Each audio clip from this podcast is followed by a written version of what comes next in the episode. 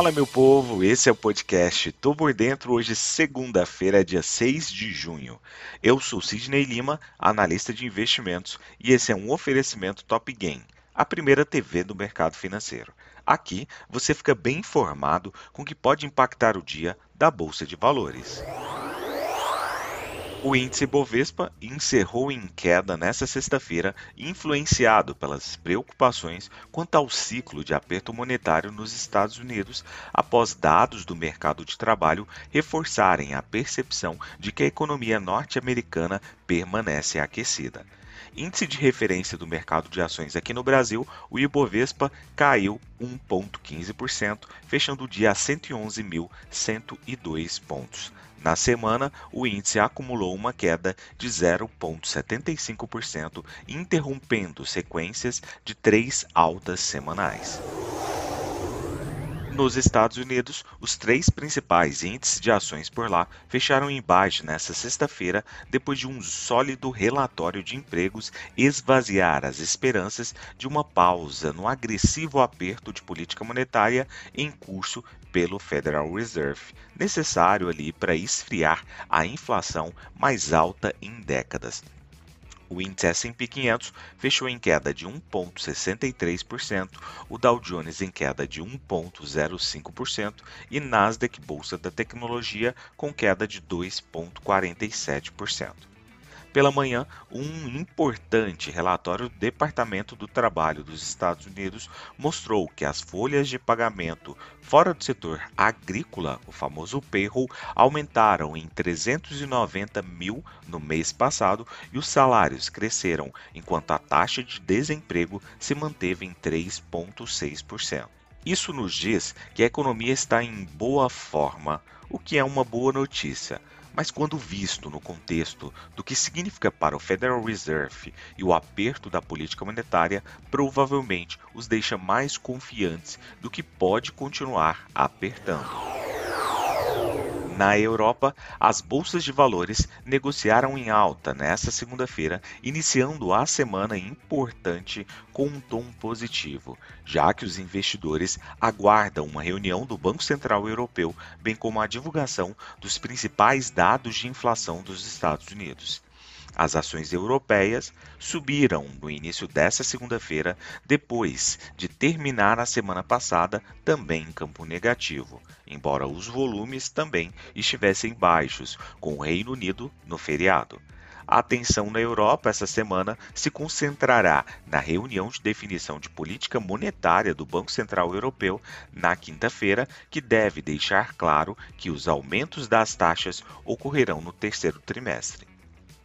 A presidente do Banco Central Europeu, Christine Lagarde, esboçou seu plano há algumas semanas para aumentar as taxas fora do território negativo, sugerindo que a taxa de depósito de menos de 0,5% do Banco Central deve começar a subir em julho e pode estar acima até o final de setembro, antes subindo ainda mais em direção à taxa neutra.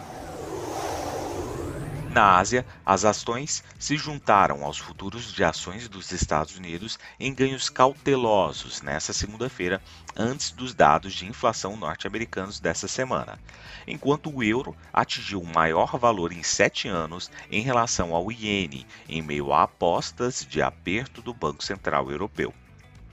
O índice mais amplo da MSCI de ações da Ásia-Pacífico fora do Japão subiu 0,1%, enquanto o Nikkei do Japão recuperou as perdas iniciais para ganhar 0,6%. As blue chips chinesas subiram 1,3% depois que uma pesquisa confirmou que a atividade do setor de serviços encolheu em maio, mas o índice Caixin ainda melhorou, para 41,4 de 36,2. O sentimento foi auxiliado por comentários da secretária de Comércio dos Estados Unidos, Gina Raimondo, de que o presidente Joe Biden pediu à sua equipe que analisasse a opção de suspender algumas tarifas sobre a China.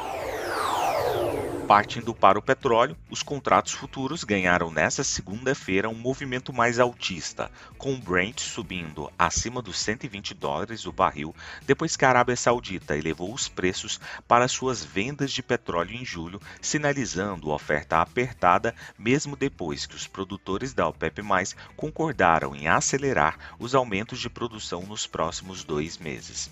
A Arábia Saudita elevou o preço de venda oficial de julho de seu principal petróleo leve árabe para a Ásia em 2,10 dólares de junho para 6,50 dólares em relação à média dos benchmarks de Oman e Dubai, segundo a produtora estatal de petróleo Aramco no domingo.